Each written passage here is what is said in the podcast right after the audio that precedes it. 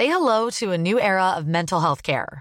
Cerebral is here to help you achieve your mental wellness goals with professional therapy and medication management support. 100% online. You'll experience the all new Cerebral Way, an innovative approach to mental wellness designed around you. You'll get a personalized treatment plan from a therapist, prescriber, or both in a safe and judgment free space. Your Cerebral therapist or prescriber will outline a customized plan with clear milestones along the way so you can get to feeling your best. With Cerebral, you're not alone in your mental health journey. We're here to empower you to live a fulfilling life. So take that first step towards a brighter future and sign up today at cerebral.com slash podcast and use code ACasts to get 15% off your first month. Offer only valid on monthly plans. Other exclusions may apply. Offer ends July 31st, 2024. See site for details. Too tired to clean your floors after playtime? Forgot to vacuum before your friends bring their little ones over? Let Eufy X10 Pro Omni help. Powerful 8000 PA suction removes debris, and MopMaster dual mop pads scrub away stubborn stains with ease. Save time and keep your floors cleaner. Want to know more? Go to eufy.com, that's EUFY.com, and discover X10 Pro Omni, the best in class all in one robot vacuum for only $799.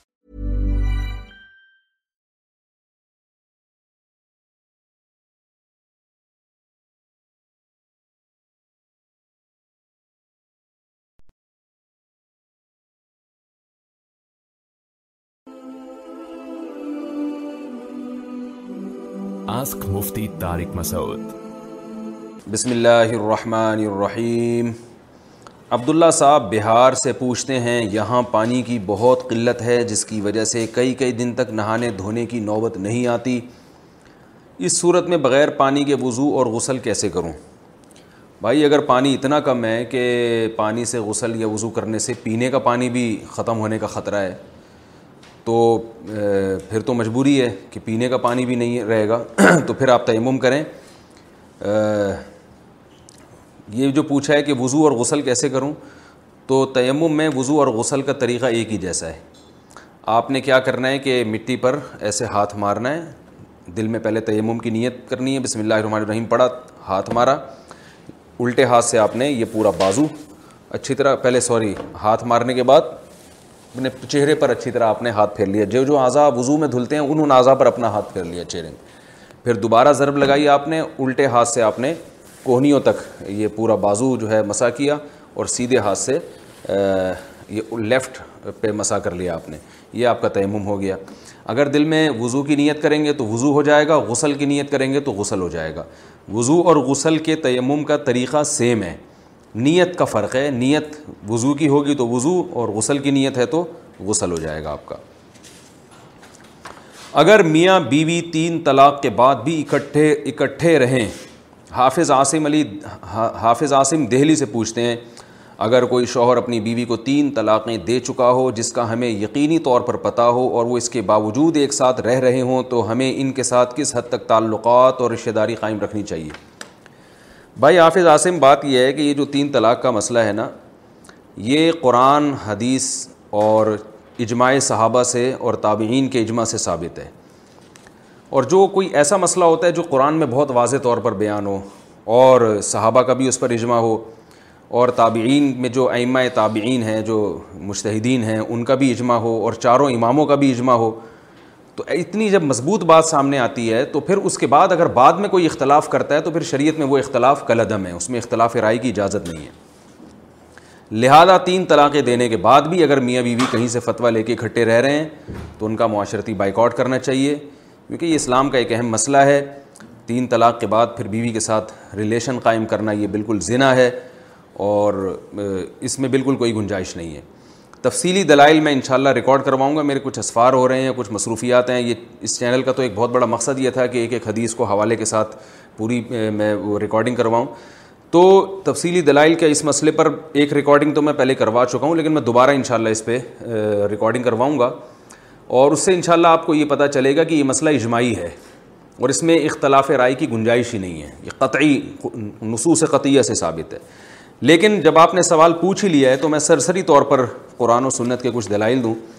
قرآن مجید میں سورہ بقرہ میں اللہ تعالیٰ کا ارشاد ہے طلاق و مرتان طلاقیں دو مرتبہ ہیں فمسا کم بمعروف او تصریح بحسان یا تو عمدہ طریقے سے روک لو یا عمدہ طریقے سے چھوڑ دو۔ آگے ارشاد فعین تو اللہ کہا فلاں تحل الہو ممباد حتاطن کی حضوجن غیر اگر مرد نے تیسری طلاق دے دی تو پھر عورت شوہر کے لیے حلال نہیں ہے، جب تک یہ عورت کہیں نکاح نہیں کر لیتی۔ اس میں صاف طور پر اللہ نے بتایا کہ تین طلاقوں کے بعد مرد کے پاس رجوع کا حق نہیں ہے۔ یہ جو لوگ کہتے ہیں کہ ایک مجلس میں تین دی تو ایک ہوگی، قرآن کی یہ آیت صاف بتا رہی ہے کہ ایک مجلس ہو یا الگ الگ مجلسیں ہوں، یہ سب کو شامل ہے۔ کیونکہ اللہ نے فرمایا دو مرتبہ دے دی۔ بعض لوگ کہتے ہیں دو مرتبہ میں اگر اکٹھی تین دے دی ہیں تو یہ دونوں ایک ہی مرتبہ ہیں۔ یہ بھی غلط ہے۔ مرتن کا جو لفظ ہے، قرآن مجید میں طلاق و مرتان، مرتن کا لفظ عربی میں ایک مجلس کے لیے استعمال ہوتا ہے اور قرآن میں دوسرے مقامات پر بھی اور احادیث میں بھی یہ ایک ہی مرتبہ کے لیے استعمال ہوا ہے۔ یعنی ایک مرتبہ میں بھی تین دے دیں گے تو تین مرتبہ کہلائے گی، وہ ایک مرتبہ نہیں کہلائے گی۔ حدیث میں آتا ہے، صحیح ہے، بخاری کی حدیث ہے کہ جس شخص نے سبحان اللہ تینتیس مرتبہ کہا اور یعنی ہمیں تسبیح کا جو حکم ہے نا، نماز کے بعد، بخاری مسلم کی حدیث ہے کہ تینتیس مرتبہ سبحان اللہ، تینتیس مرتبہ الحمد للہ چونتیس مرتبہ اللہ اکبر۔ تو یہ تینتیس مرتبہ ایک ہی مجلس میں ہوتا ہے یہ تینتیس مجلسوں میں ہوتا ہے؟ تو ایک ہی مجلس میں ایک لفظ کو تینتیس دفعہ دہرایا جا رہا ہے، تو اس کو آپ صلی اللہ علیہ وسلم نے تینتیس مرتبہ کہا ہے۔ تو ایک مجلس میں آپ لفظ طلاق تین دفعہ دہرائیں گے، تو وہ تین مرتبہ ہی کہلائے گا۔ اور بلکہ دو طلاقیں بھی دیں گے، تو وہ بھی دو مرتبہ کہلائیں گی۔ تین دیں گے، تو وہ بھی تین مرتبہ۔ جیسے حدیث میں آتے ہیں انشق القمر علیہ حدی رسول اللہ صلی اللہ علیہ وسلم مرتعین آپ صلی اللہ علیہ وسلم کے دور میں چاند ٹکڑے ہو گیا مرتعین دو مرتبہ۔ حالانکہ وہ ایک ہی مرتبہ میں ٹکڑے ہوا ہے۔ تو ہوا یہ تھا کہ چاند کے چونکہ دو ٹکڑے ہو گئے تھے، تو ان دو ٹکڑوں کو دو مرتبہ سے تعبیر کیا گیا جو ایک ہی مرتبہ میں ہوئے تھے، کیونکہ چاند کے جو ٹکڑے ہونے کا واقعہ ہے، وہ ایک ہی دفعہ ہے۔ تو مرتن کا لفظ سے پتہ چل رہا ہے کہ ایک ہی مجلس میں تین مرتبہ کسی نے طلاق دے دی، تو وہ تین ہی ہوں گی۔ تو قرآن کہہ رہا ہے، دو مرتبہ دی ہوں، چاہے ایک مجلس ہو یا ایک سے زیادہ مجلس ہیں تو اس کے بعد تو تمہیں رجوع کا حق ہے۔ قرآن کہہ رہے تیسری طلاق اگر تم نے دے دی ہے تو رجوع کا حق نہیں ہے۔ تو جو لوگ یہ کہتے ہیں کہ نہیں، ایک مجلس میں تین دیں تو وہ ایک ہوں گی، ان کے پاس کوئی دلیل نہیں ہے، نہ قرآن سے نہ حدیث سے۔ قرآن کی دوسری آیت جو اس سے بھی زیادہ واضح ہے، سورہ طلاق آپ اٹھا کے دیکھیں۔ یا یو نبی یو ادا طلق تم النسا فتلق ہن ہننا کہ جب طلاق دو تو قرآن کہہ رہے عدت کے اوقات میں تقسیم کر کے طلاق دو۔ اور پھر قرآن صاف طور پر یہ بتا رہا ہے کہ لا تدری اللہ یحدث بعد ذلك امرا۔ کہ ہم جو تمہیں کہہ رہے ہیں کہ طلاقیں تقسیم کر کے دیا کرو، ایک ایک ایک تہر میں، پاکی کی ایام میں ایک طلاق ہو، پھر اگلے مہینے دوسری، پھر اگلے مہینے تیسری، ہم یہ اس لیے کہہ رہے ہیں کہ تمہیں معلوم نہیں ہے، شاید اللہ رجوع کی کوئی صورت پیدا کر دے۔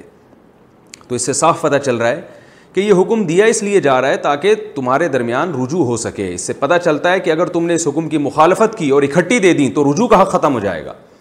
اسی انہی آیتوں میں آگے اللہ تعالیٰ کا ارشاد ہے ومئی تق اللہ یجا اللہ مخرجا کہ پہلے اللہ نے طلاق کا شرعی طریقہ بیان کیا اور پھر بتایا کہ جو اللہ سے ڈرتا ہے، اللہ اس کے لیے مصیبت سے نکلنے کا راستہ رکھتے ہیں۔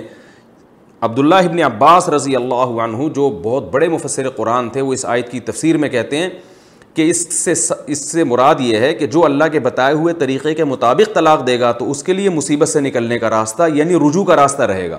کیونکہ اکٹھی تین طلاقیں دینے والا ناجائز کام کرتا ہے، غلط کرتا ہے، اسلام میں جائز نہیں اکٹھی تین طلاقیں دینا۔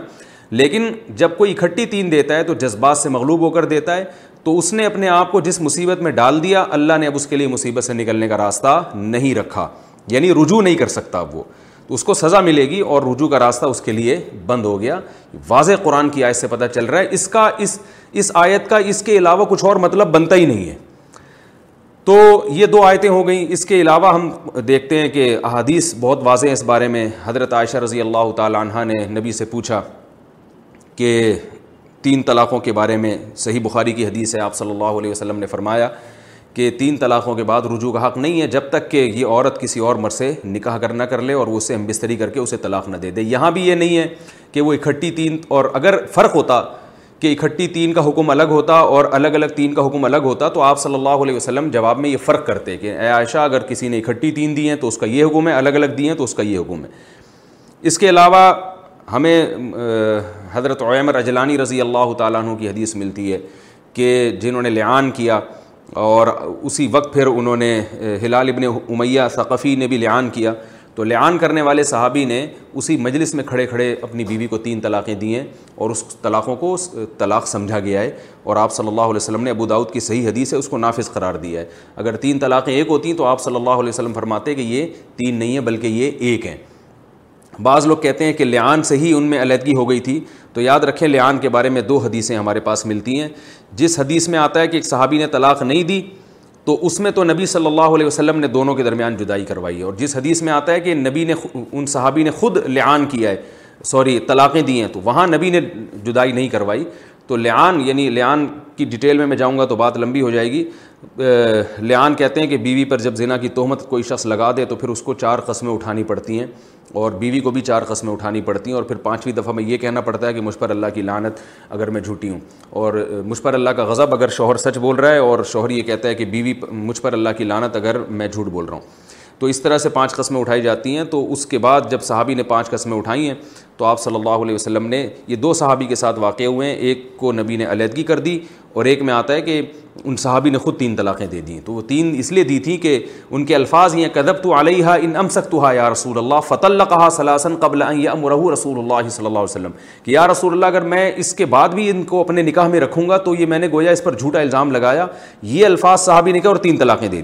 اس اس سے صاف پتہ چلتا ہے کہ وہ صحابی یہ سمجھ رہے تھے کہ نکاح سے باہر نکالنے کے لیے مجھے تین دینی پڑیں گی۔ کیونکہ ان کے الفاظ دیکھیں کدب تو علیہ ان ام سکتوہا یا رسول اللہ، اگر میں ان کو ابھی بھی اپنے نکاح میں باقی رکھوں گا تو گویا میں نے ان پر جھوٹا الزام لگایا تھا۔ اس لیے میں نے اسی اسی وجہ سے صحابی نے کھڑے کھڑے تین طلاقیں دے دیں۔ تو صاف پتہ چلتا ہے کہ صحابی ان کو اپنے نکاح میں سے نکالنا چاہتے تھے، اس لیے صحابی نے ایک نہیں دی، دو نہیں دی، تین دی ہیں۔ ورنہ وہ تین دینے کے بعد بھی وہ کہتے ہیں، مجھے تو رجوع کا حق ہے۔ اور نبی صلی اللہ علیہ وسلم نے اس پہ خاموشی اختیار کی اور سارے صحابہ یہ دیکھ رہے تھے۔ اگر تین طلاقیں ایک ہوتی تو آپ صلی اللہ علیہ وسلم اس وقت فرماتے کہ کہ تم جو تین دے رہے ہو، اس سے ابھی بھی تمہارے نکاح سے نکلے گی، نہیں ہے۔ تو میں نے بتایا، تفصیلی دلائل میں بہت تفصیل کے ساتھ انشاءاللہ ریکارڈ کرواؤں گا۔ ابھی میں مختصر مختصر بیان کر رہا ہوں۔ بعض لوگ یہ کہتے ہیں کہ صحیح ہے مسلم کی حدیث کا حوالہ پیش کرتے ہیں کہ عبداللہ ابن عباس رضی اللہ عنہ فرماتے ہیں کہ رسول اللہ صلی اللہ علیہ وسلم کے دور میں اور ابو بکر کے دور میں اور عمر کے ابتدائی دور میں تین طلاقیں ایک سمجھی جاتی تھیں اور حضرت عمر نے اس کو نافذ کیا ہے، تین کو تین۔ یہ حدیث بہت پیش کی جاتی ہے۔ یاد رکھیں، اس حدیث میں یہ کہیں بھی نہیں ہے کہ حضرت کے نبی کے دور میں ایک مجلس کی تین ایک سمجھی جاتی تھی، ایسا کہیں نہیں ہے۔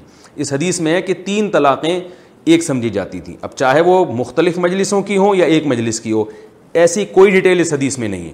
اس حدیث کا مطلب علماء بیان کرتے ہیں کہ یہ بالکل وہی حدیث ہے، بالکل ویسی ہے جیسے متا کے بارے میں حدیث میں آتا ہے۔ جابر ابن عبداللہ رضی اللہ عنہ فرماتے ہیں کہ نبی کے دور میں بھی ہم متا کرتے تھے، ابو بکر کے دور میں بھی متا کرتے تھے، حضرت عمر نے پابندی لگائی ہے۔ تو ہم یہ کہہ رہے ہیں، حضرت جابر بن عبداللہ جو فرما رہے ہیں کہ ہم متا کرتے تھے، اس سے مراد ہے بعض صحابہ متا کرتے تھے جن کو یہ علم نہیں تھا کہ متا اسلام میں حرام ہو چکا ہے۔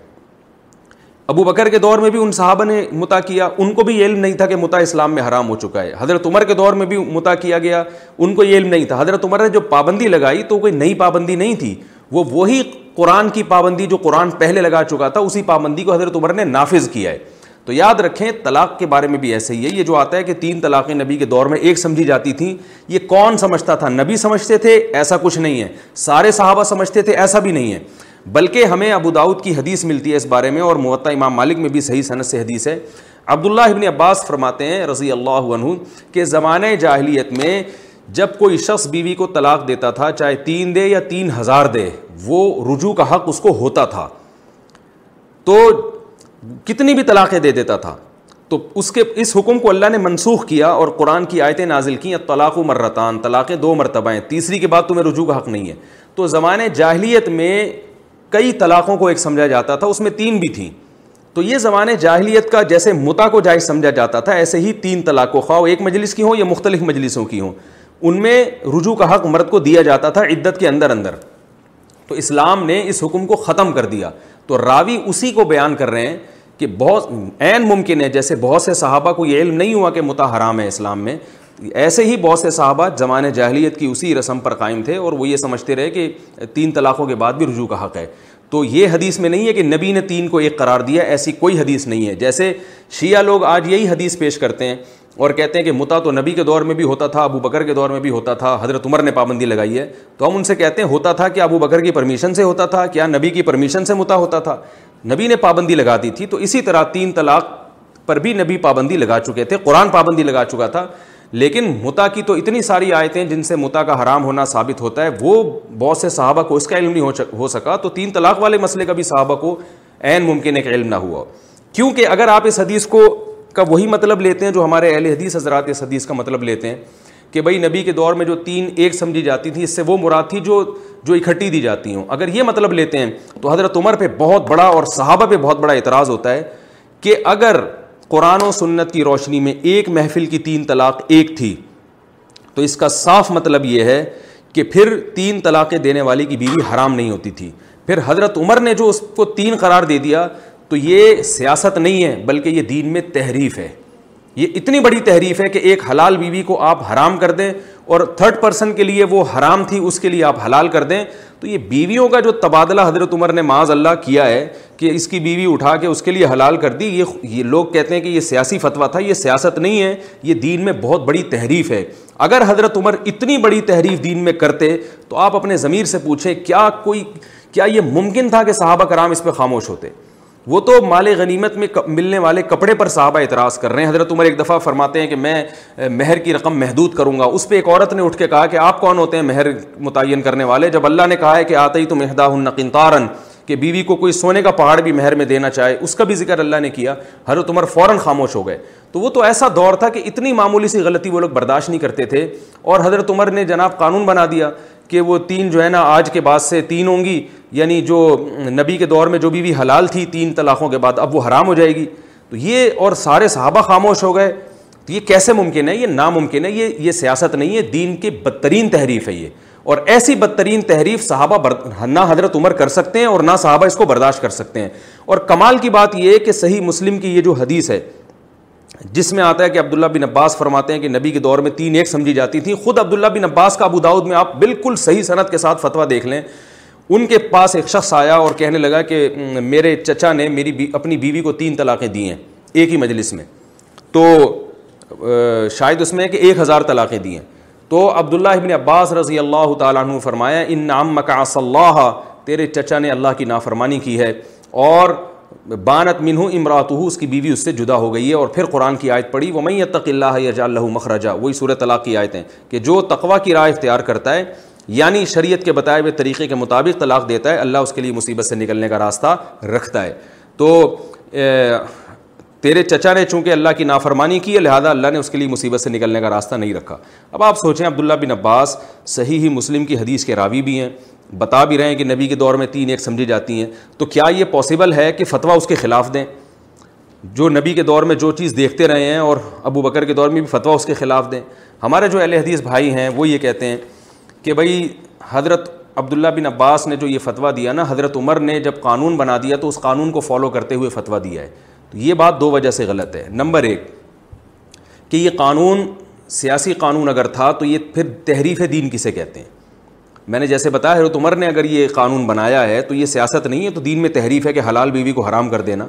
سیاست میں یہ تو ٹھیک ہے کہ تعزیر کا قانون، کہ اکٹھی تین طلاق دینا جائز نہیں ہے، تو حضرت عمر کوڑے مارا کرتے تھے۔ تو یہ تو سیاست میں سمجھ میں آتا ہے کہ نبی کے دور میں کوڑے نہیں لگتے تھے، حضرت عمر نے سیاستاً تعزیری قانون جاری کر دیا۔ یہ تو سمجھ میں آتا ہے، لیکن حلال کو حرام کر دینا، یہ خدا کی قسم، یہ کسی، تھوڑا سا بھی آپ تنہائی میں بیٹھ کے غور کریں گے، یہ کھوپڑی کسی لحاظ سے بھی اس بات کو ماننے کے لیے تیار نہیں ہوتی۔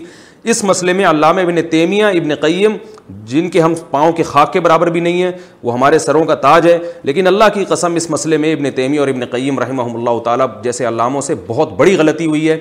اسی وجہ سے امت نے اس غلطی کو کے بارے میں ان کو فالو نہیں کیا۔ اور ہمارے اہل حدیث علماء، جو جن، ان کے سو دفعہ احترام کے باوجود میں کہوں گا کہ اس مسئلے میں وہ سو فیصد غلط ہیں۔ اس مسئلے میں میں نہیں کہہ رہا کہ وہ ہر ہر چیز میں غلط ہیں، لیکن طلاق کے مسئلے میں ان کی رائے سو فیصد غلط ہے۔ کسی کو اس رائے کو فالو کرنے کی اجازت نہیں ہے۔ بالکل قرآن و سنت اور اجماعی امت کے خلاف ہے وہ۔ تو یہ ممکن نہیں ہے کہ حضرت عمر، تو پہلا پہلا جب یعنی مسئلہ یہ ہے کہ عبداللہ بن عباس نے کیسے یہ کر لیا؟ کہ نبی صلی اللہ علیہ سے ایک چیز ان کی نظر میں ثابت ہے اور فتویٰ کس پر دینے حضرت عمر کے قول پر۔ جبکہ وہ سیاسی فتویٰ نہیں ہے، وہ تو دین میں تحریف ہے۔ نمبر دو، حضرت عبداللہ بن عباس اگر حضرت عمر کے قانون کی وجہ سے تین طلاقوں کو تین کہہ رہے تھے، تو ایک بڑا اشکال یہ بھی ہوتا ہے کہ پھر انہوں نے دلیل میں قرآن کی آیت کیوں پیش کی؟ حضرت عبداللہ بن عباس نے جب اکٹھی تین طلاقوں کے تین ہونے کا فتویٰ دیا تو دلیل کے طور پر قرآن کی صورت طلاق کی آیتیں پڑھی ہیں۔ وہ میں تق اللہ اللہ مخرجہ اور اگر حضرت عمر کی وجہ سے ہوتا ہے نا تو وہ کچھ اور کہتے وہ قرآن کی آیت نہ پڑھتے، بلکہ وہ کہتے کہ عمر کا قانون ہے، طلاق کی روک تھام کے لیے عمر نے، حضرت عمر نے، امیر المومنین نے یہ قانون بنایا ہے۔ تو وہ قرآن کی آیتیں تلاوت نہ کرتے اس موقع پر۔ بعض حضرات یہ بھی کہتے ہیں کہ عبداللہ بن عباس سے ایک اور فتویٰ بھی منقول ہے، جس میں آتا ہے کہ ایک مجلس کی تین طلاق ایک ہوگی، وہ حوالہ دیتے ہیں۔ میں نے جب اس کی صنعت پہ تحقیق کی اور اس کی گہرائی میں گیا تو پتہ چلا کہ وہ اصل میں رخصتی سے پہلے کوئی شخص اپنی بیوی کو تین طلاقیں دے۔ اس کے بارے میں عبداللہ بن عباس کا ایک قول یہ بھی ہے کہ ایک ہوگی اور ایک قول یہ کہ وہ بھی تین ہوں گی۔ تو یہ رخصتی سے پہلے کے بارے میں عبداللہ بن عباس کا وہ فتویٰ ملتا ہے، کیونکہ رخصتی سے پہلے کسی نے تین طلاقیں دے دیں، اس کے بارے میں قرآن و سنت خاموش ہیں۔ قرآن میں آتا ہے کہ جب تم رخصتی سے پہلے بیوی کو طلاق دو، فما لکم علیہ من عدت تعتدو نہا کہ پھر کوئی عدت تم پر واجب، عورت پر واجب نہیں ہے۔ تو جب عدت واجب نہیں ہے تو طلاق دیتے ہی عورت کا نکاح ختم اور بالکل آپ سے بائنا ہو گئی۔ تو اب جب دوسری، تیسری دے گا تو وہ لگے گی کہ نہیں لگے گی؟ تو اس کے بارے میں صحابہ کرام میں بڑا اختلاف ہوا تھا۔ تو جو جمہور صحابہ کا مذہب ہے وہ یہ ہے کہ اگر اس میں یوں کہہ دیا بیوی کو تمہیں تین طلاقیں تو تین ہوں گی، اگر یوں کہا طلاق طلاق طلاق تو پھر ایک ہوگی۔ اس لیے کہ جب ایک دفعہ طلاق کہا تو دوسری اس سے لاحق نہیں ہوگی۔ یہ رخصتی سے پہلے ہے، جب بیوی سے ہمبستری نہ کی ہو کسی نے۔ تو اس کے بارے میں عبداللہ بن عباس سے دو رائے ملتی ہیں کہ ایک روایت میں ایک اور ایک میں تین۔ رخصتی کے بعد کے بارے میں تین ہی ملتی ہیں، دوسری کوئی روایت نہیں ملتی۔ تو یہاں بھی ایک ویسے بھی کامن سینس کی بات ہے۔ عبداللہ بن عباس ایک ہی وقت میں دو فتوے کیوں دیں گے؟ بعض صحابہ ایک رائے رکھتے تھے اس لیے کہ ان کے پاس حدیث نہیں پہنچی ہوتی تھی۔ جب حدیث پہنچ گئی تو انہوں نے رجوع کر لیا۔ لیکن عبداللہ بن عباس تو اس حدیث کے راوی ہیں۔ وہ یہ بتا رہے ہیں کہ نبی کے دور میں تین ایک ہوتی تھیں۔ تو یہ کیسے ممکن ہے حدیث کے راوی بھی خود ہوں اور پھر وہ فتویٰ یہ دے رہے ہوں کہ تین دے دی تو تین ہی ہو جائیں گی اور قرآن کی آیت بھی پڑھ رہے ہوں؟ تو یہ بات کسی کی بھی عقل میں جو ہے نا آنے والی نہیں ہے۔ اسی وجہ سے چاروں اماموں کا اس پر اجماع ہے، ابو حنیفہ، مالک شافی احمد بن حنبل، وہ سب یہی کہتے ہیں کہ اکٹھی تین طلاقیں دے دی تو تین ہو جائیں گی، اس میں کوئی اختلاف نہیں ہے۔ امام تاؤس سے جو عبداللہ بن عباس کے شاگرد ہیں، بعض لوگوں نے ان سے یہ نقل کیا ہے کہ کسی نے تین طلاقیں دی تو ایک ہوں گی۔ میں نے جب اس کی تحقیق کی تو وہ بھی ایسے الفاظ نہیں ہیں۔ حضرت تاؤس سے جو اصل فتویٰ منقول ہے، اس وہ یہ ہے کہ شرعی طلاق کسے کہتے ہیں؟ شرعی طلاق یہ نہیں ہے کہ اکٹھی تین دے دی جائیں، یہ غیر شرعی طلاق ہے۔ تو اس کا لوگوں نے مفہوم یہ بیان کیا ہے کہ وہ گویا شرے سے اس کو کلعدم قرار دیتے تھے، ایسا نہیں ہے۔ تو اس کی ڈیٹیل میں نے بتایا کہ میں پورے حوالوں کے ساتھ ریکارڈ کرواؤں گا۔ ابھی تو میں پورا اس کے خلاصہ آپ کے سامنے پیش کر رہا ہوں۔ بعض لوگ حدیث رکانہ پیش کرتے ہیں کہ حضرت رکانہ رضی اللہ تعالیٰ عنہ نے اب ایک مجلس میں بیوی کو تین طلاقیں دی تھیں۔ آپ صلی اللہ علیہ وسلم نے ایک قرار دیا۔ تو اس حدیث کی صنعت بہت ہی لنگڑی لولی صنعت ہے۔ بلکہ آپ خود ذرا دیکھ لیجیے گا، اس میں تو حدیث کے راوی ہی نام بھی موجود نہیں ہے جو دوسری حدیث ہے نا، جو بالکل بالکل صحیح صنعت کے ساتھ ہے، جو امام شافی رحمہ اللہ نے اپنی مسند شافی میں بیان کیا وہ حضرت رکانہ سے، اس کے الفاظ یہ ہے کہ انہوں نے اکٹھی تین طلاقیں دی تھیں ایک کی نیت سے۔ تو نبی صلی اللہ علیہ وسلم نے اس پہ ان سے حلفیہ بیان لیا کہ تمہاری نیت کیا تھی؟ عرب میں عادت تھی بعض دفعہ ایک بات کو تین دفعہ دہراتے تھے۔ جیسے آپ کو کوئی سانپ نظر آئے نا، تو آپ کہتے ہیں سانپ سانپ سانپ۔ تو مطلب یہ نہیں ہو کہ تین سانپ ہیں مطلب ایک ہی ہے، لیکن اس کو ریپیٹ تین دفعہ کر رہے ہیں۔ تو بعض لوگوں کی عادت تھی کہ وہ ایک طلاق دیتے تھے، مگر بیوی کو سنانے کے لیے اس کو تین دفعہ دہراتے تھے۔ تو حضرت رکانہ نے اس طرح سے طلاق دی تھی۔ تو نبی صلی اللہ علیہ وسلم نے ان سے حلف اٹھوایا تو آپ نے فرمایا کہ میں نے ایک ہی کی نیت کی تھی۔ تو ایسی صورت میں ہم بھی یہ کہتے ہیں کہ ایک ہوگی۔ لیکن ہمارے یہاں جو تین طلاقیں دی جاتی ہیں، وہ ایک کی نیت سے نہیں، بلکہ وہ تین، کچھ بھی نیت نہیں ہوتی۔ تو طلاق میں جب کوئی بھی نیت نہیں ہوگی تو جو جتنے الفاظ ہیں اتنی ہی طلاقیں ہوتی ہیں۔ کیونکہ رسول اللہ صلی اللہ علیہ وسلم نے ارشاد فرمایا صلاح جد ہن جد و حضل جد تین چیزیں ایسی ہیں جن کی حقیقت بھی حقیقت اور مزاح بھی حقیقت۔ تو اس میں وہ کلدم نہیں ہو سکتے وہ چیزیں۔ اس میں آپ نے طلاق، اطاق یعنی غلام کو آزاد کرنا اور رجوع کرنا۔ تو ان میں مذاق بھی حقیقت ہے۔ تو اس میں نیت ضروری نہیں ہے۔ آپ تین دفعہ طلاق دیں، بے شک آپ کی نیت نہ بھی ہو تو بھی تین طلاقیں ہوں گی۔ لیکن اگر آپ کی نیت ایک طلاق کی ہے اور آپ دوسرا اور تیسرے الفاظ صرف بیوی کو سنانے کے لیے دہرا رہے ہیں اور باقاعدہ پہلے ارادہ کرتے ہیں کہ میں ایک دے رہا ہوں، تو پھر ایک طلاق ہوگی اور پھر اس میں قضا اور دیانت کا فرق آئے گا کہ جب عدالت کے سامنے وہ مسئلہ جائے گا یا قاضی کے سامنے جائے گا تو قاضی اس کو تین طلاقیں قرار دے گا۔ لیکن فیما بین ہو بین اللہ وہ ایک ہوں گی۔ یہ تفصیلی مسئلہ ہے، میں اس میں جاؤں گا کہ قضا اور دیانت میں کیا فرق ہوتا ہے، یہ ایک الگ بحث چھڑ جائے گی۔ تو خلاصہ یہ ہے کہ حضرت رکانہ رضی اللہ تعالیٰ عنہ کی جو حدیث پیش کی جاتی ہے کہ جس میں آتا ہے کہ ایک مجلس کی تین کو آپ نے ایک قرار دیا، وہ حدیث کی صنعت بالکل بھی صحیح نہیں ہے۔ اس پہ میں نے بہت ریسرچ کی ہے، بہت تحقیق کی ہے۔ اس پہ میں، میرا ایک رسالہ بھی انشاءاللہ اس پہ عنقریب چھپ جائے گا تین طلاقوں کے مسئلے پر۔ اس لنگڑی لولی صنعت ہے بالکل، کسی قابل نہیں ہے۔ اور صحیح صنعت سے جو ثابت ہے، حضرت رکانہ سے بالکل اس کے برعکس ہے۔ اس میں صاف پتہ چلتا ہے کہ نبی جو قسم اٹھوا رہے ہیں، اسی وجہ سے کہ اگر حضرت رکانہ قسم نہ اٹھاتے تو آپ صلی اللہ علیہ وسلم اس کو تین ہی قرار دیتے۔ دیکھیے عبداللہ بن عمر رضی اللہ تعالیٰ عنہ سے بخاری اور مسلم کی صحیح حدیث ہے، ان کا واقعہ ہے بخاری اور مسلم میں کہ انہوں نے اپنی بیوی کو حالت حیض میں طلاق دی، ایک طلاق۔ آپ صلی اللہ علیہ وسلم کو غضبناک ہوئے اور آپ نے ان کو رجوع کا حکم دیا۔ کیونکہ حالت حیض میں طلاق دینا بھی ناجائز ہے، تو آپ صلی اللہ علیہ وسلم کا غضبناک ہونا بھی ٹھیک اور رجوع کا حکم دینا بھی ٹھیک، کیونکہ طلاق ایک تھی۔ لیکن سنن عیسائی کی صحیح حدیث ہے، محمود ابن لبید رضی اللہ عنہ سے مروی ہے کہ ایک شخص نے اپنی بیوی کو اکٹھی تین طلاقیں دی۔ جب آپ کو پتہ چلا تو قامہ غزبان آپ غضبناک ہو کر کھڑے ہو گئے اور فرمایا آئی العبو بھی کتاب اللہ و انبین اظہرکم اللہ کی کتاب سے کھیلا جا رہا اور میں تمہارے درمیان موجود ہوں۔ اتنا غضب آیا کہ ایک شخص کھڑا ہوا، اس نے عرض کیا، یا رسول اللہ مجھے اجازت دے، میں اس کی گردن اڑا دوں۔ تو لیکن یہاں رجوع کا نہیں ہے۔ حالانکہ تین طلاقیں دینے میں زیادہ نقصان ہے، بنسبت حالت حیض میں ایک طلاق دینے کے۔ مگر یہاں رجوع کا حکم نہیں ہے، وہاں رجوع کا ہے۔ اس سے صاف پتہ چلتا ہے کہ یہاں چونکہ تین تھیں، اس لیے رجوع کا حکم نہیں ہے۔ وہاں ایک تھی، وہاں رجوع کا حکم دیا جا رہا ہے۔ بعض لوگ کہتے ہیں، بھائی حدیث میں رجوع کا تذکرہ نہیں ہے۔ تو ہو سکتا ہے رجوع کا نبی نے حکم دیا ہو، مگر تذکرہ نہیں ہے۔ تو یاد رکھیں، صحابی جو ہے نا، محمود ابن لبید والی حدیث میں ایک ایک پہلو کو بیان کر رہے ہیں کہ آپ صلی اللہ علیہ وسلم غضبناک بھی ہوئے، غصے سے کھڑے بھی ہو گئے۔ دوسرے صحابی کہہ رہے ہیں، مجھے اجازت دیں کہ میں گردن اڑا دوں۔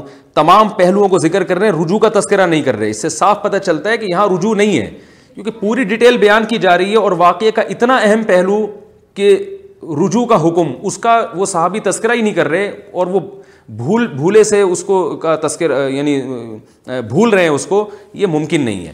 تو یا تو صحابی واقعے کو اجمالی بیان کرتے تو ہم کہتے بس صحابی نے تین طلاقیں دی، اس کا ذکر کیا۔ لیکن جب وہ صحابی ایک ایک کیفیت کو بیان کر رہے ہیں، جس کا اصل واقعے سے کوئی خاص تعلق بھی نہیں ہے، تو یہ کیسے ممکن ہے کہ نبی نے رجوع کا حکم دیا ہو اور صحابی اس کو بیان نہ کریں؟ تو اس سے بھی پتہ چلتا ہے کہ عبداللہ بن عمر نے چونکہ ایک طلاق دی تھی، اس لیے آپ صلی اللہ علیہ وسلم نے رجوع کا حکم دیا اور یہاں صحابی نے تین طلاقیں دی ہیں۔ اس لیے آپ صلی اللہ علیہ وسلم نے رجوع کا حکم نہیں دیا۔ اس سے بھی صاف پتہ چلتا ہے کہ تین طلاقوں کے بعد رجوع کا کوئی حق نہیں ہے۔ اور یہ فرق کہ اکٹھی تین طلاقیں یا الگ الگ مجلس کی تین طلاقیں، یہ فرق بعد کی ایجاد ہے۔ نبی کے دور میں ایسا کوئی فرق نہیں تھا۔ اتنا تو فرق تھا کہ اکٹھی ناجائز ہیں، بری ہیں، غلط ہیں اور وقفے وقفے سے دینا جائز ہے۔ یہ فرق تو تھا اور آج بھی ہے۔ یہ فرق کہ وہ تین اکٹھی دیں تو ایک ہوں گی، الگ الگ دیں تو تین ہوں گی، یہ بات کی ایجاد ہے۔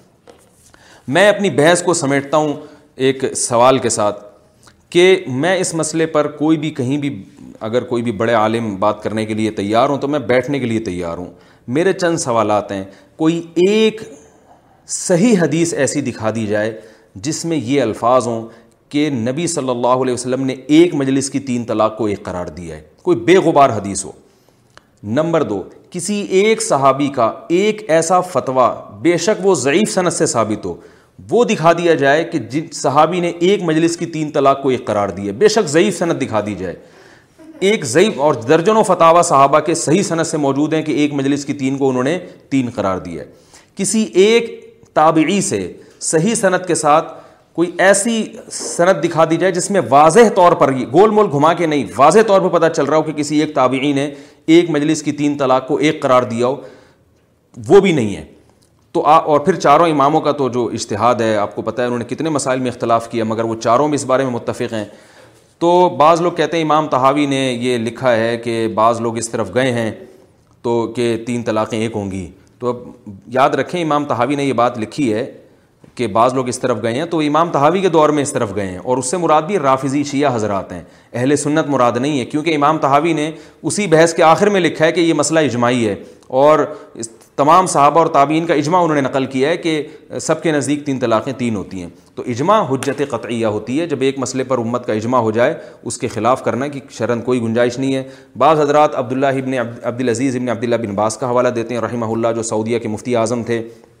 وہ کہتے ہیں وہ تین طلاق کو ایک کہتے ہیں۔ اسی طرح بعض سعودی عرب کے اور بعض مفتی حضرات کو کے حوالے دیتے ہیں سلفی حضرات کے جو بڑے بڑے علماء ہیں، وہ بھی ہمارے لیے قابل احترام ہیں۔ ان کے حوالے دیتے ہیں کہ بھئی وہ بھی اسلام ویب ڈاٹ کام کے نام سے ایک ویب سائٹ ہے۔ اس کے حوالے دیتے ہیں کہ سعودی عرب کے ایک بہت بڑے عالم ہیں عبداللہ ابن عبد الرحمٰن ابن جبرین یا اور صالح المنجد رحمہ اللہ ان جیسے بڑے بڑے علماء کے حوالے دیتے ہیں کہ وہ تین کو ایک کہتے ہیں۔ تو یہ انڈیا پاکستان کے علماء ہیں جو تین کو تین کہہ رہے ہیں۔ تو یہ بات خوب یاد رکھیں۔ شیخ بن باز، عبداللہ ابن باز، شیخ صالح السیمین یہ بڑے عالم تھے، ہم ان کی خاک کے برابر بھی نہیں ہیں۔ اور ہمارے لیے یہ قابل احترام ہے، مگر غلطی سے پاک ذات صرف اللہ کی ہے۔ تو یہ عجیب بات ہے کہ تمام صحابہ کو آپ نے ایک طرف رکھ دیا۔ تمام تابعین کو آپ نے ایک طرف رکھ دیا۔ چاروں اماموں کو جو تابعین تبا تابعین کے دور کے تھے، جن کو پوری امت فالو کرتے، ان کو ایک طرف رکھ دیا۔ ان تمام کو نظر انداز کر کے آپ شیخ صالح السیمین کے فتوے کو فالو کر رہے ہیں، بن باس کے فتوے کو فالو کر رہے ہیں۔ تو قیامت میں جب اللہ آپ سے سوال پوچھے گا، تو کیا آپ کے پاس جواب ہوگا؟ دیکھیں، وہ بن باس کی جو رائے تھی، وہ جس چیز کو انہوں نے برحق سمجھا، بیان کر دیا۔ شاید قیامت میں بھی ان کی بخشش ہو جائے۔ اللہ ان سے پوچھے گا تو کہیں گے، اللہ ہماری سمجھ میں یہ آیا۔ لیکن میں عامی آدمی کی بات کر رہا ہوں۔ کہ آپ کس بیس پر ان کی رائے کو ان کے فتوے کو فالو کر رہے ہیں؟ آپ کہتے ہیں کہ قرآن و سنت کی روشنی میں ان کا فتویٰ مدلل ہے، تو قرآن و سنت تو کیا چاروں اماموں نے اور صحابہ کو قرآن و سنت سمجھ میں نہیں آیا؟ اور یہ جو میں نے ایک چھوٹے ایک مختصر ایک بات ریکارڈ کروائی ہے، اس کا کیا جواب ہے آپ کے پاس؟ تو یہ کیسی بات ہے کہ شیخ صالح السیمین اور بن باز اور البانی رحمہ اللہ، ان کو قرآن و سنت سمجھ میں آ گیا اور اتنے بڑے بڑے ائمہ عالام عبداللہ بن عباس، عبداللہ بن مسعود، عبداللہ ابن عمر، حضرت ابو حریرا پھر حضرت عمر، پھر حضرت علی، پھر حضرت عثمان، یہ سارے کے سارے جناب فتوے دیتے آ رہے ہیں کہ تین تین ہوگی، جو میں میں نے بتایا، میں دوبارہ بار بار تکرار کر رہا ہوں، میں کلپ میں انشاءاللہ ان کی تمام کی سندیں آپ کے سامنے پیش کروں گا۔ اور پھر ابو حنیفہ، امام مالک، امام شافی امام احن حنبل، تو اور پھر صدیوں تک اسی رائے کو امت فالو کرتی رہی ہے حدیث میں تو آتا ہے، لا تشتمی امتی اعلیٰ ضلالہ میری امت گمراہی پہ کبھی جمع نہیں ہوگی، تو صدیوں تک گمراہی پر جمع رہی ہے تو یہ کیسے ممکن ہے بھائی؟ تو اس لیے اللہ کا واسطہ دے کے کہتا ہوں کہ اپنی جانوں پر رحم کریں۔ یہ بیوی کا حلال اور حرام ہونا یہ چھوٹا مسئلہ نہیں بہت اہم بڑا مسئلہ ہے۔ تو اس میں اہل حدیث علماء سے گزارش کروں گا میں کہ آپ اللہ کا واسطہ اس میں امت میں اختلاف پیدا نہ کریں اور اس میں وہی رائے کو فالو کریں جو اجماعی رائے ہے، اجماعی امت جس پہ چلا آ رہا ہے۔ ٹھیک ہے، میں مانتا ہوں بعض دیوبندی حضرات نے بھی لکھ دیا ہے کہ اختلاف ہے اس مسئلے میں، بعض نے بھی لکھ دیا۔ تو لکھنے پر کوئی بھی کچھ بھی لکھ سکتا ہے۔ جب آپ دلائل کی دنیا میں جائیں گے تو کہیں کچھ بھی نہیں ملتا۔ کسی بھی صحابی سے، کسی بھی تابعی سے کچھ بھی نہیں ملتا اس بارے میں۔ ملتا ہے تو یہی ملتا ہے کہ اکٹھی تین طلاقوں کو انہوں نے تین ہی قرار دیا ہے۔ تو یہ مسئلہ اس لیے اجماعی ہے۔ میری جو رسالہ ہے ان قریب انشاءاللہ چھپ جائے گا۔ وہ رسالہ میں نے لکھا تھا تقریباً آج سے گیارہ بارہ سال پہلے، لیکن چھاپنے کی نوبت ہی نہیں آئی اب تک۔ تو اس میں جو میرا ہدف ہے وہ یہ نہیں ہے کہ تین طلاقیں تین ہوتی ہیں، بلکہ اس رسالے کا عنوان اصل میں یہ ہے کہ تین طلاقوں کا تین ہونا یہ اجماعی ہے، قطعی ہے، اس میں اختلاف رائے نہیں ہے، بعد میں اختلاف پیدا کیا گیا ہے۔ تو اس کا حد، اس کا موضوع ہی یہی ہے۔ اور میں انشاءاللہ اس میں بہت مدلل میں نے بات کی ہے، وہ رسالہ بھی انشاءاللہ شائع کر دیا جائے گا، آپ حضرات اس کا بھی مطالعہ کریں۔ تو اس لیے اگر کوئی تین طلاقیں دینے کے بعد دوبارہ زوجہ کو ساتھ رکھتا ہے، اس کی اسلام میں کوئی گنجائش نہیں ہے اور ایسے لوگوں سے بائک آؤٹ کرنا چاہیے۔ اگر وہ بن باز کا حوالہ دیں فتوے کا، شیخ صالح عثیمین کا حوالہ دیں، تو آپ ان سے کہیں، بھائی وہ ہمارے لیے قابل احترام عالم تھے، پرہیزگار تھے وہ ٹھیک ہے، لیکن سوال یہ پیدا ہوتا ہے کہ ان سے بڑے بڑے علماء، ان کا فتویٰ اس کے خلاف ہے اور وہ چاروں امام ہیں، ابو حنیفہ، مالک شافی احمد حنبل اور صحابہ کرام ہیں، تابعین ہیں، پوری ایک جماعت ہے ان کی۔ حضرت عمر ہیں، حضرت عثمان ہیں، حضرت علی ہیں۔ ابو بکر رضی اللہ ان سے اس بارے میں کچھ منقول نہیں ہے۔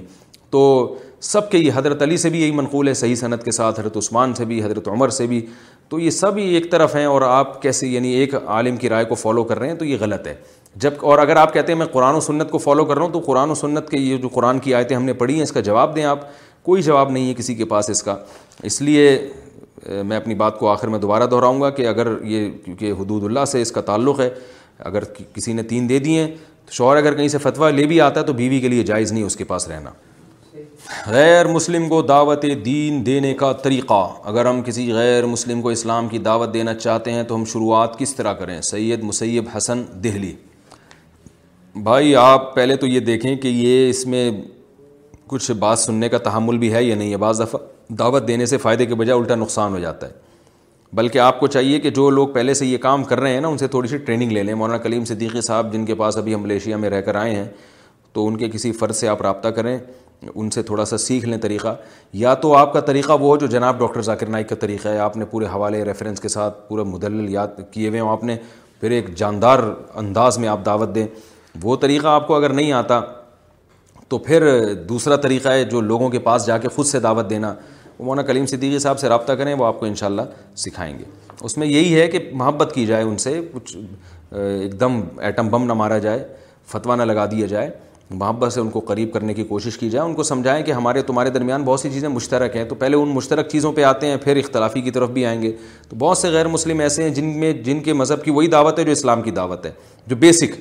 اس کے بعد پھر کچھ اختلافات شروع ہوتے ہیں۔ تو ان کی کتابوں سے ان کو بتایا جائے کہ اصل تو توحید تمہارا مذہب بھی ہمارا مذہب بھی ہے۔ تو اس طرح سے آہستہ آہستہ جو بھی حکمت اور مسلحت کے ساتھ ان کو قریب کیا جائے۔ کیا ٹوپی پہنے بغیر نماز ہو جاتی ہے؟ فواد مشتبہ بھائی ٹوپی پہن کر نماز پڑھنا ضروری ہے، بغیر ٹوپی کے بھی، بھائی بغیر ٹوپی کے بھی نماز ہو جاتی ہے، مگر خلاف سنت ہے۔ آپ صلی اللہ علیہ وسلم ہمیشہ سر ڈھانک کے نماز پڑھا کرتے تھے۔ مالی مالی حق لوٹانے کا صحیح طریقہ۔ سید معاذ حیدر، سید معاذ حیدر آباد انڈیا سے پوچھتے ہیں، اگر کوئی شخص کسی دکان میں ملازمت کرتا تھا اور دکان مالک کی غیر موجودگی میں کسٹمر کی دی ہوئی رقم اپنے پاس رکھ لی تھی، تو کیا بعد میں وہ رقم دکان مالک کو دینا ضروری ہے یا صدقہ بھی کر سکتے ہیں؟ بھائی، وہ مالک کو لوٹانا ضروری ہے، اس کو صدقہ نہیں کر سکتے، جس کی چیز ہے اس کو دیں۔ اگر آپ سے کوئی چیزیں لے لے کے صدقے کرنا شروع کر دے تو آپ کی کیا کیفیت ہوگی؟ آپ خود سوچیں۔ محمد مجاہد حسین انڈیا سے پوچھتے ہیں کیا صدقے کی رقم سے قرآن مسجد میں رکھوا سکتے ہیں؟ ہمارے یہاں ایک جماعت آئی تھی، انہوں نے مجھے صدقہ کرنے کے لیے کچھ پیسے دیے تھے۔ کیا ان صدقے کے پیسوں سے قرآن مجید خرید کر مسجد میں ہدیہ کر سکتے ہیں؟ جب کوئی صدقہ کا لفظ استعمال کرتا ہے تو اس سے مراد ہوتا ہے غریبوں پہ خرچ کرنا۔ تو جب تک وہ خود یہ نہ کہے کہ قرآن مسجد میں رکھیں تو صدقے کا جو مطلب ہے عرف میں وہ یہ ہے کہ غریبوں پہ خرچ کریں۔ تو آپ کسی مسکین اور غریب پہ خرچ کریں، مسجد میں قرآن نہ رکھیں۔ ویسے بھی مسجدوں میں قرآن اتنے زیادہ جمع ہو جاتے ہیں کہ مساجد کی انتظامیہ ان کو پھر، ان کو قرآن کو کہیں رکھنا ان کے لیے ناممکن ہو جاتا ہے۔ تو آج کل ویسے بھی مسجدوں میں قرآن نہیں رکھنا چاہیے۔ پہلے زمانے میں بہت کم نسخے ہوا کرتے تھے قرآن کے، تو لوگ رکھے چلے جاتے تھے۔ اب تو اللہ کا شکر ہے، ہر مسجد میں سینکڑوں قرآن ہے آپ مزید لا کے رکھ دیں گے، انتظامیہ کے لیے اس کو سنبھالنا ایک بڑا مسئلہ ہو جاتا ہے۔ خواتین کا باریک لباس پہننا۔ ایک خاتون نے پوچھا ہے ایسا باریک لباس پہننے کا کیا حکم ہے جسے پہن کر دھوپ میں کھال نظر آتی ہو؟ بالکل حرام ہے، ناجائز ہے۔ خواتین کے لیے نبی صلی اللہ علیہ وسلم کی صحیح حدیث ہے۔ آپ صلی اللہ علیہ وسلم نے فرمایا کہ قرب تین اصناف ایسی ہیں، لم اراہنہ جن کو میں نے ابھی تک نہیں دیکھا، وہ قرب قیامت میں آئیں گی۔ اس میں کاسیاتن آریاتن ایک وہ عورتیں بھی ہیں جو لباس پہننے کے باوجود برہنہ ہوں گی۔ تو ان عورتوں کو بارے میں فرمایا کہ لا یجدن ریحا الجنہ و ان ریحا لیوجد من مسیرتی مسیرتی کدا و کدا یہ جنت کی خوشبو بھی نہیں پائیں گی، جبکہ جنت کی خوشبو تو بہت دور سے محسوس ہونا شروع ہو جائے گی۔ تو اتنا اللہ ان کو جنت سے دور رکھے گا۔ تو کاسیاتن آریاتن لباس پہننے کے باوجود برہانہ۔ تو یہ وہی عورتیں ہیں جو یا تو فٹنس کے ایسے کپڑے پہنتی ہیں جس سے جسم کے عذاب بالکل صاف جھلکتے رہیں، یا ایسے باریک لباس جو نظر آ رہے ہوں۔ تو اللہ تعالیٰ ہماری خواتین کو ہدایت دے، یہ حرام ہے، ناجائز ہے۔ لباس پراپر ہونا چاہیے۔ اگر ہیٹ والا نقاب مشکل ہو تو محرم محرم خاتون کیا کرے؟ مسز عبدالستار کراچی سے۔ ایک خاتون عمرے پر جا رہی ہیں، اگر وہ ہیٹ والا نقاب لگاتی ہیں تو انہیں صحیح نظر نہیں آتا، تو کیا وہ چہرہ کھلا رکھیں یا عام نقاب پہن لیں؟ دیکھیے، جوان عورت پر چہرہ کا پردہ فرض ہے۔ تو ایسی خاتون کو چاہیے ہیٹ لگائیں۔ یہ کہنا کہ نظر نہیں آتا، یہ سمجھ سے بالا تر ہے۔ کیونکہ باقی تمام خواتین ہیٹ پہنتی ہیں اور آگے پردہ لٹکا لیتی ہیں، ان کو نظر آتا ہے۔ اگر آپ کو پھر بھی مشکل ہو رہی ہے تو وہ باریک کپڑا لٹکا لیں آگے۔ تو لیکن پردہ آپ کو کرنا پڑے گا۔ البتہ، مسز عبدالستار نے جو یہ پوچھا ہے نا کہ ہیٹ والا نقاب سے نظر نہیں آ رہا، تو اگر آپ کی نگاہیں اتنی کمزور ہیں کہ واقعی بالکل نظر نہیں آ رہا اور بہت مشکل ہو رہی ہے، تو پھر گنجائش ہے۔ ایسی مجبوری میں آپ چہرہ کھول سکتی ہیں۔ کیونکہ پھر وہ کہیں ٹکر ہونے کا بھی خطرہ ہے، کہیں گرنے کا بھی خطرہ ہے۔ لیکن عام طور پر ایسا ہوتا نہیں ہے، نظر آ جاتا ہے۔ شاید بہت زیادہ آپ کی نظر کمزور ہو تو ایک الگ بات ہے۔ کریڈٹ کارڈ کے پیسوں سے عمرہ کرنے کا حکم۔ وریشا لکھنؤ سے پوچھتی ہیں، ہمیں بینک سے کریڈٹ کارڈ ملا ہے، کیا ہم اس میں سے پیسے نکال کر عمرہ کر سکتے ہیں؟ اس میں کوئی حرش تو نہیں۔ وریشا صاحبہ لکھنؤ سے۔ بھائی، آپ کو کریڈٹ کارڈ ملا ہے کریڈٹ کارڈ خود سے لینا تو صحیح نہیں ہے، بلا ضرورت۔ اگر کوئی ضرورت نہیں ہے تو کریڈٹ کارڈ کیونکہ اس میں سودی ایگریمنٹ ہوتا ہے۔ سود نہ بھی دیں تو ایگریمنٹ سودی ہو جاتا ہے۔ لیکن اگر کوئی ضرورت ہے تو استعمال کر سکتے ہیں۔ اب آپ کو بینک نے کریڈٹ کارڈ دے ہی دیا ہے، تو وہ تو لے ہی لیا آپ نے، تو اب آپ اس سے جو چاہیں کریں۔ لیکن سود لگنے سے پہلے پہلے آپ وہ واپس کریں بینک کا قرضہ۔ ہاتھ پاؤں سے معذور شخص کے لیے وضو کا حکم ایک بندہ۔ تو بھائی، یہ بندے کا نام نہیں ہے کیا؟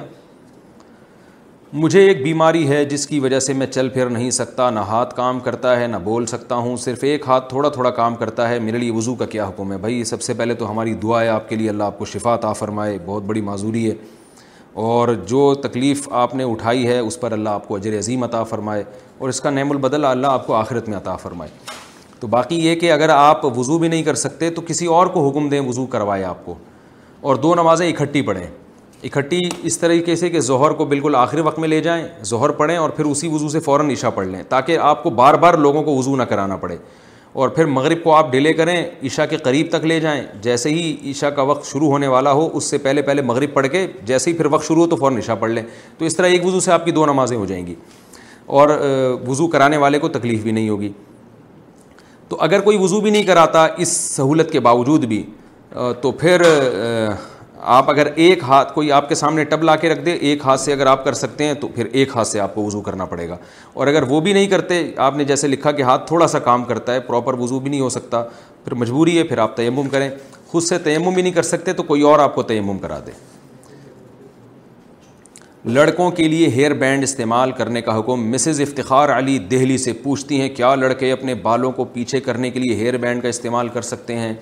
جی بھائی کر سکتے ہیں۔ جس لڑکے نے پٹے والے بڑے بال رکھے ہوں تو بعض دفعہ وہ بال الجھ رہے ہوتے ہیں، تو پھر ان کو کسی چیز سے باندھا جا سکتا ہے۔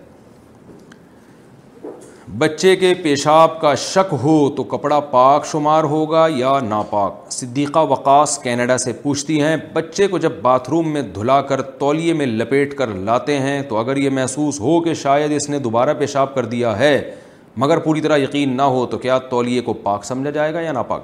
بھائی پاک سمجھا جائے گا، مبارک ہو آپ کو بہت بہت۔ کیونکہ جب تک یقین نہ ہو ناپاکی کا تہارت ہی کا حکم ہے۔ رسول اللہ صلی اللہ علیہ وسلم نے فرمایا، جس کو شک ہو کہ اس کا وضو ٹوٹا ہے کہ نہیں ٹوٹا، تو وہ وضو نہ کرے۔ یعنی یہی سمجھے کہ وہ وضو ہے، او کما قال صلی اللہ علیہ وسلم۔ تو اسی طرح بچے کو جب آپ نے ایک دفعہ دھلا کے لے آئے، جب تک سو فیصد یقین نہیں ہوتا پیشاب کا، اس کو مکمل پاک سمجھا جائے گا۔ اور ویسے بھی لڑکے کا جو پیشاب ہے، وہ نجاست خفیفہ ہے۔ اس کو معمولی سا دھو دینا بھی کافی ہے، احادیث سے یہ ثابت ہے۔ رکو اور سجدہ میں نگاہ کہاں رکھیں؟ ناہید اقبال انڈیا سے پوچھتی ہیں، نماز میں رکو اور سجدے میں کس طرف دیکھنا چاہیے؟ رکو میں تو اپنے جو انگوٹھے ہیں، اپنے دونوں پاؤں کے پاؤں اس طرف دیکھنا چاہیے اور سجدے میں ناک کی طرف دیکھنا چاہیے۔ کیا شوہر بیوی کو اپنا سر نیم رکھنے پر مجبور کر سکتا ہے؟ شادی کے بعد عام طور سے لڑکی کا نام چینج کر دیتے ہیں اور نام کے ساتھ شوہر کا نام ایڈ کر دیا جاتا ہے۔ شناختی کارڈ وغیرہ میں بھی یہ ہوتا ہے، کیا یہ ٹھیک ہے؟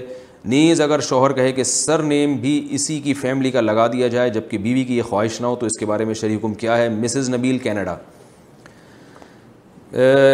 دیکھیں، ولدیت تو باپ سے چلتی ہے اور وہ قیامت تک چلتی رہے گی۔ شوہر کا نام اگر آئی ڈی کارڈ میں بیوی نے اپنے نام کے ساتھ شوہر کا نام لگا دیا، تو اس سے چونکہ نصب میں خلل نہیں ہوتا، لوگوں کو پتہ ہوتا ہے کہ یہ شوہر ہے، تو یہ جائز ہے، اس میں کوئی حرج نہیں ہے۔ لیکن فیملی یعنی قوم چینج کر دینا ٹھیک نہیں ہے، کیونکہ قوم ہمیشہ وہی رہے گی جو باپ باپ کا جو یعنی خاندان ہے نا، وہی بیٹی اور بیٹے کا وہی ہوگا۔ باپ اگر خان ہے تو بیٹی بھی خان ہے، باپ اگر آرائی ہے تو بیٹی بھی آرائی ہے، باپ راجپوت ہے تو بیٹی بھی راجپوت ہے، چاہے اس کی شادی کہیں بھی ہو۔ باپ سید ہے تو بیٹی بھی سید ہے، چاہے اس کی شادی غیر سید میں ہو۔ تو اس لیے شوہر اپنے نام بیوی کے ساتھ تو لگا سکتا ہے، لیکن مگر یہ فیملی اس کی چینج نہیں کر سکتا، کیونکہ پھر یہ دھوکہ ہو جائے گا۔ تو سر نیم اگر فیملی ہے نا، تو خان ہے یا ارائی ہے یا جو بھی ہے، تو اس میں عورت کو وہی نام لگانا پڑے گا جو اس کے، جو اس کے باپ کا ہے۔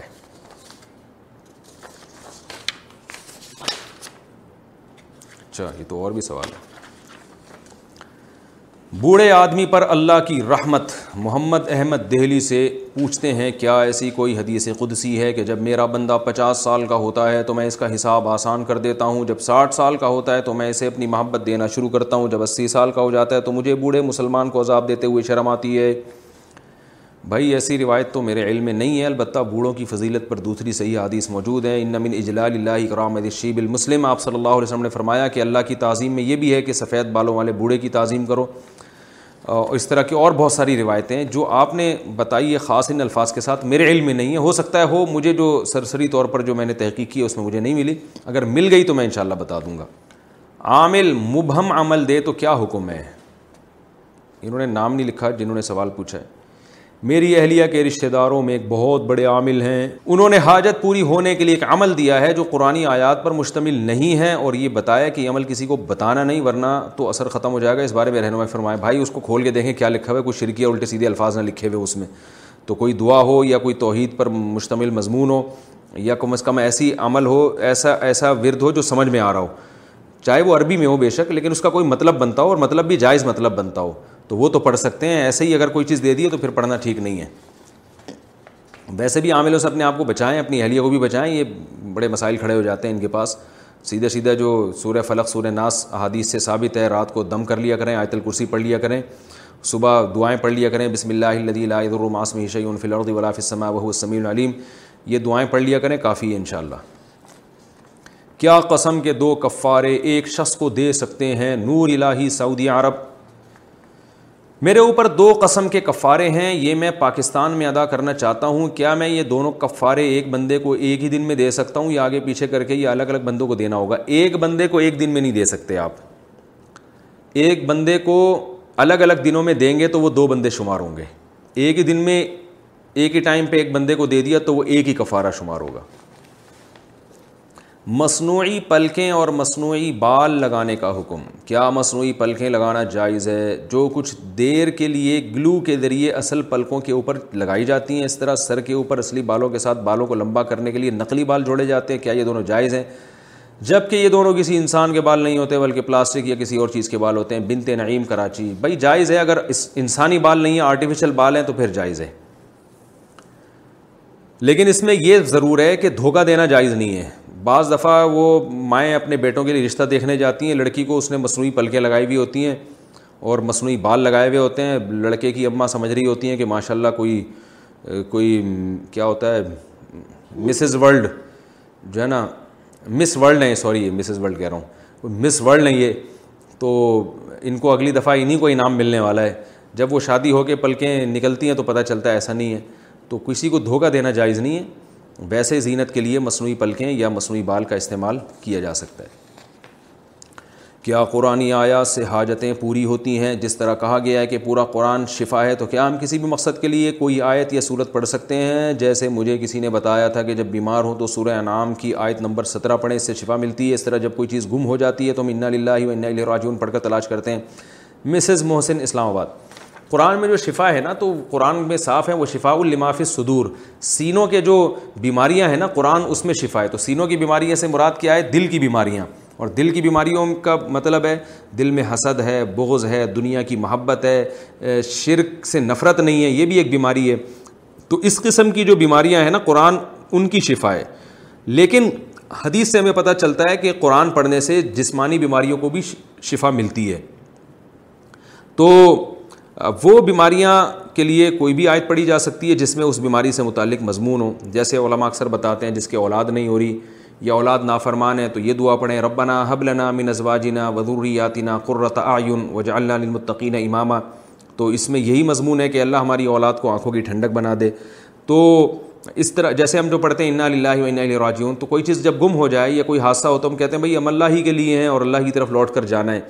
تو یہ ایک مبارک الفاظ ہیں کہ اللہ یہ مصیبت بھی تیری طرف سے آئی ہے کیونکہ ہم تیرے غلام ہیں اور اس مصیبت کا نعم البدل ہمیں قیامت میں مل جائے گا کیونکہ ہم نے جانا تو بالآخر تیری ہی طرف ہے۔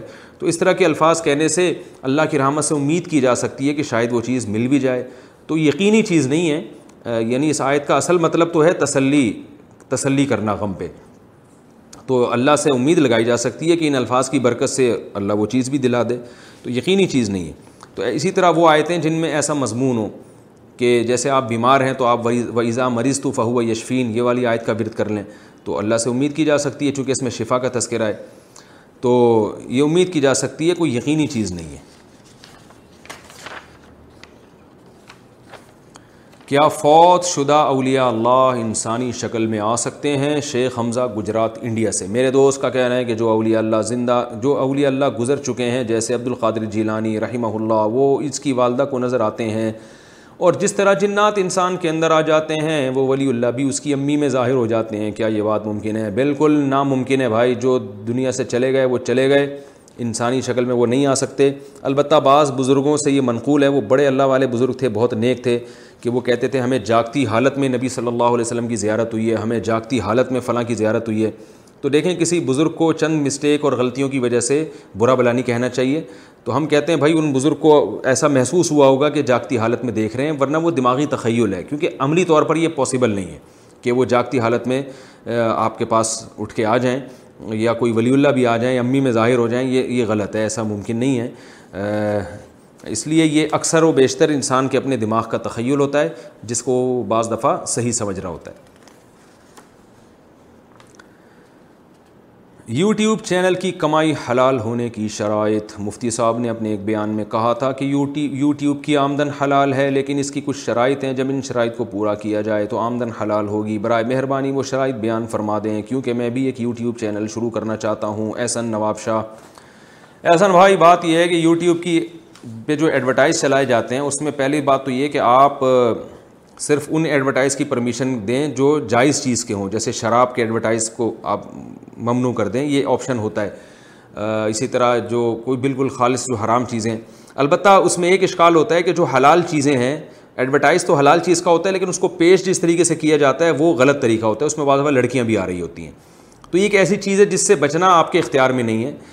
اس کی مثال ایسے دی جاتی ہے جیسے آپ نے رینٹ پہ گھر دے دیا۔ تو گھر تو آپ نے رہنے کے لیے دیا ہے، لیکن بعض دفعہ جو اس میں رہنے والے لوگ ہیں، وہ گانے بجانے بھی کر رہے ہوتے ہیں اور الٹے سیدھے کام بھی کر رہے ہوتے ہیں۔ تو اب اس کی وجہ سے کرایہ حرام نہیں ہو جاتا، کیونکہ آپ نے تو ان کو رہنے کے لیے دیا ہے۔ یہ الٹی سیدھی حرکتیں وہاں بیٹھ کے وہ فلمیں بھی دیکھ رہے ہیں، تو یہ روکنا آپ کے بس میں نہیں ہوتا۔ تو یوٹیوب پہ آپ جو ایڈورٹائز کی پرمیشن دیتے ہیں، گوگل کو، وہ پرمیشن حلال چیزوں کی ایڈورٹائزمنٹ ہے۔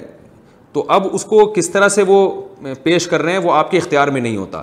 تو اس لیے بہتر تو یہی کہ اس سے مکمل اجتناب کیا جائے۔ لیکن اگر آپ کرتے بھی ہیں تو پھر ایک احتیاط لازمی کریں کہ اپنی آمدن کا کچھ فیصد حصہ صدقہ کریں تاکہ اس میں اگر کچھ حرام شامل ہو گیا ہے تو وہ حرام سے پاک ہو جائے۔ اور اس لیے ہم نے ایک لم سم جو تھوڑی بہت تحقیق کی ہے کم از کم دس فیصد صدقہ کرنا چاہیے اس میں کہ جو بھی اس کی ارننگ ہوگی اس میں سے دس فیصد آپ صدقہ کر لیں تاکہ اس میں کوئی ناجائز چیز جو شامل ہو گئی ہے، اس کی ارننگ جو آپ نے کی ہے وہ آپ اس سے جو ہے آپ کا مال پاک ہو جائے۔ کیا ناخن اور بال کاٹنا اللہ کی تخلیق کو بدلنا ہے؟ محمد صاحب برما سے پوچھتے ہیں، داڑھی کاٹنے کے حرام ہونے کی وجہ یہ بتائی جاتی ہے کہ اس میں تغیر خلق اللہ ہے، اللہ کی تخلیق کو بگاڑنا ہے۔ تو جو ناخن مونچھ وغیرہ کاٹتے ہیں، اس میں بھی تو یہ وجہ پائی جاتی ہے، حالانکہ اسے سنت کہا جاتا ہے۔ اس کے بارے میں وضاحت کر دیں۔ بھائی دیکھیں، اس بارے میں تین رائے ہیں انسانوں کی۔ بعض لوگوں کی رائے تو یہ ہے کہ جہاں ابھی بال ہیں سارے کاٹ دو۔ آپ نے بعض ایسے بھی دیکھے ہوں گے جو بھویں تک کاٹ لیتے ہیں اپنی اور ٹنڈے رہتے ہیں، گنجے رہتے ہیں۔ وہ کہتے ہیں یہ بال جو ہے نا، یہ تو بعد میں جب بچہ دنیا میں آتا ہے تو بال نہیں ہوتے، تو بعد میں پیدا ہوئے تو یہ سارے کاٹ دو۔ ایک رائے یہ ہے کہ جہاں کے بھی بال ہیں کہیں کے بھی نہ کاٹو۔ جیسے جو سکھ حضرات ہیں، سکھ مذہب کو فالو کرنے والے لوگ ہیں، وہ بال سرے سے کاٹتے ہی نہیں ہیں۔ وہ داڑھی بھی بڑھتی چلی جاتی ہے، مونچھیں بھی بڑھتی چلی جاتی ہیں، سر کے بال بھی بہت سو کے بڑے ہوئے ہوتے ہیں، بغلوں کے بال بھی بہت سو کے بڑھ جاتے ہیں۔ وہ کہتے ہیں یہ فطرت ہے، اس کو کاٹ نہیں سکتے آپ کیونکہ قدرت نے اسی طرح کی ہے۔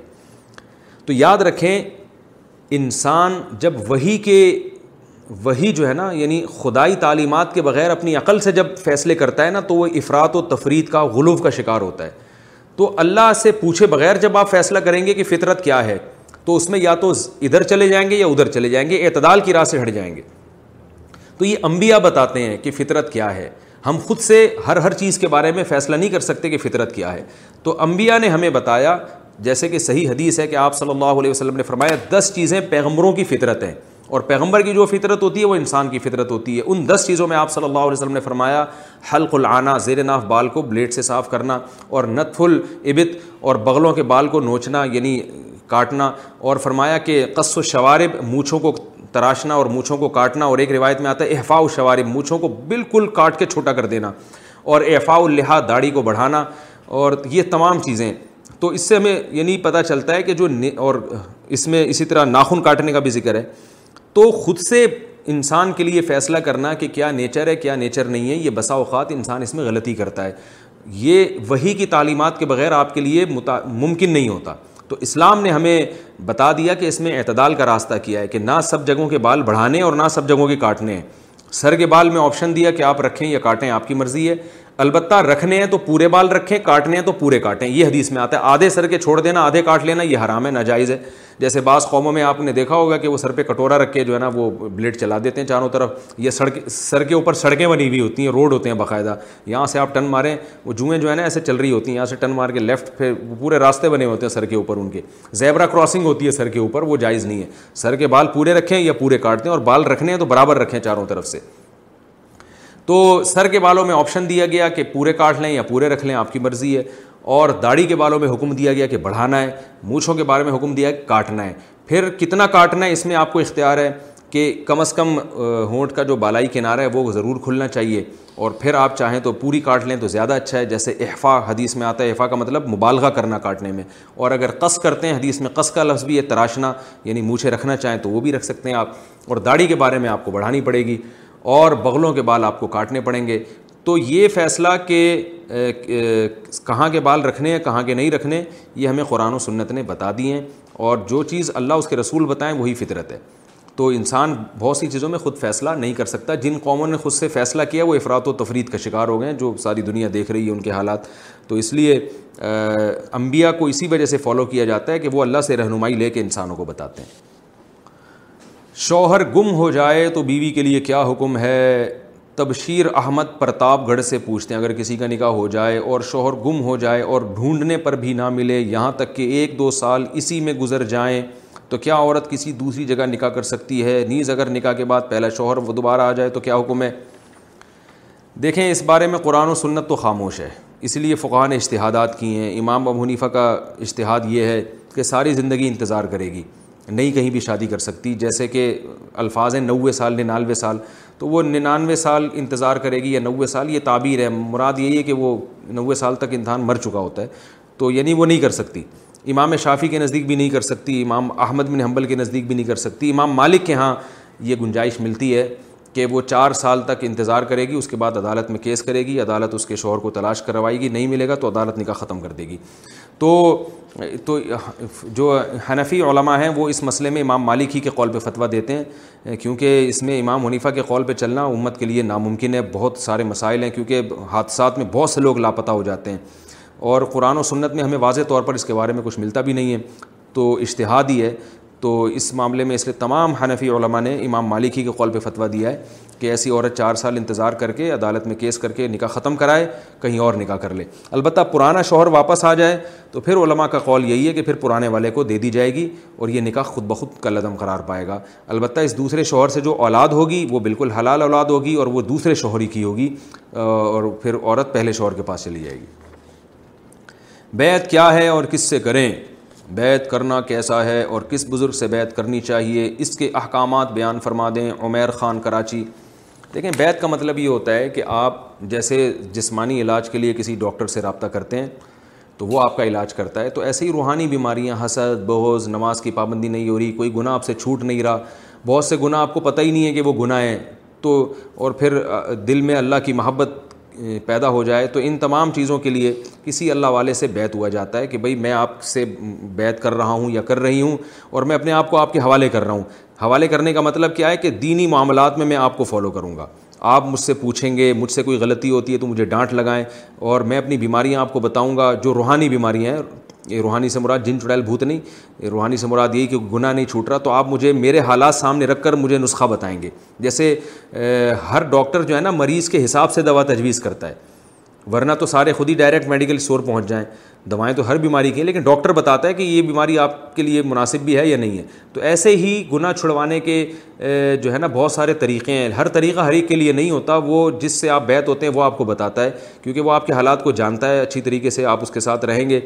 تو اس سے پھر آہستہ آہستہ دنیا کی محبت کم ہوتی ہے۔ تو یہ تصور ہے بیت کا۔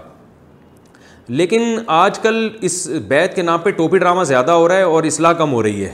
جاہل پیر مارکیٹ میں بہت زیادہ آ گئے ہیں جو اپنا مرید بنا لیتے ہیں اور بعض دفعہ تو ماں باپ سے بغاوت پہ اکسا دیتے ہیں، آپ کو ماں باپ سے بالکل الگ کروا دیتے ہیں اور پھر اپنی ٹوپی ڈرامے گھما رہے ہوتے ہیں۔ وہ بدت کا اس میں عنصر زیادہ ہے۔ تو آپ جب بیت ہوں کسی سے، تو پہلے یہ دیکھیں، یہ سنت کو فالو کرنے والے ہوں۔ یہ خود قرآن و سنت پر عمل بھی کرتے ہوں۔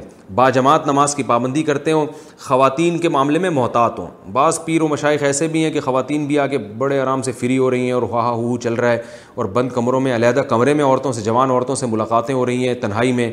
یہ بالکل حرام ہے، ناجائز ہے۔ یہ آدمی تو خود اصلاح کے قابل ہے، یہ دوسروں کی اصلاح کہاں کرے گا؟ اس طرح کا کوئی پیر ہو تو جان چھڑائیں اس سے۔ بالکل جائز نہیں ہے، جہالت ہے۔ تو شریعت کو فالو کرتے ہوں۔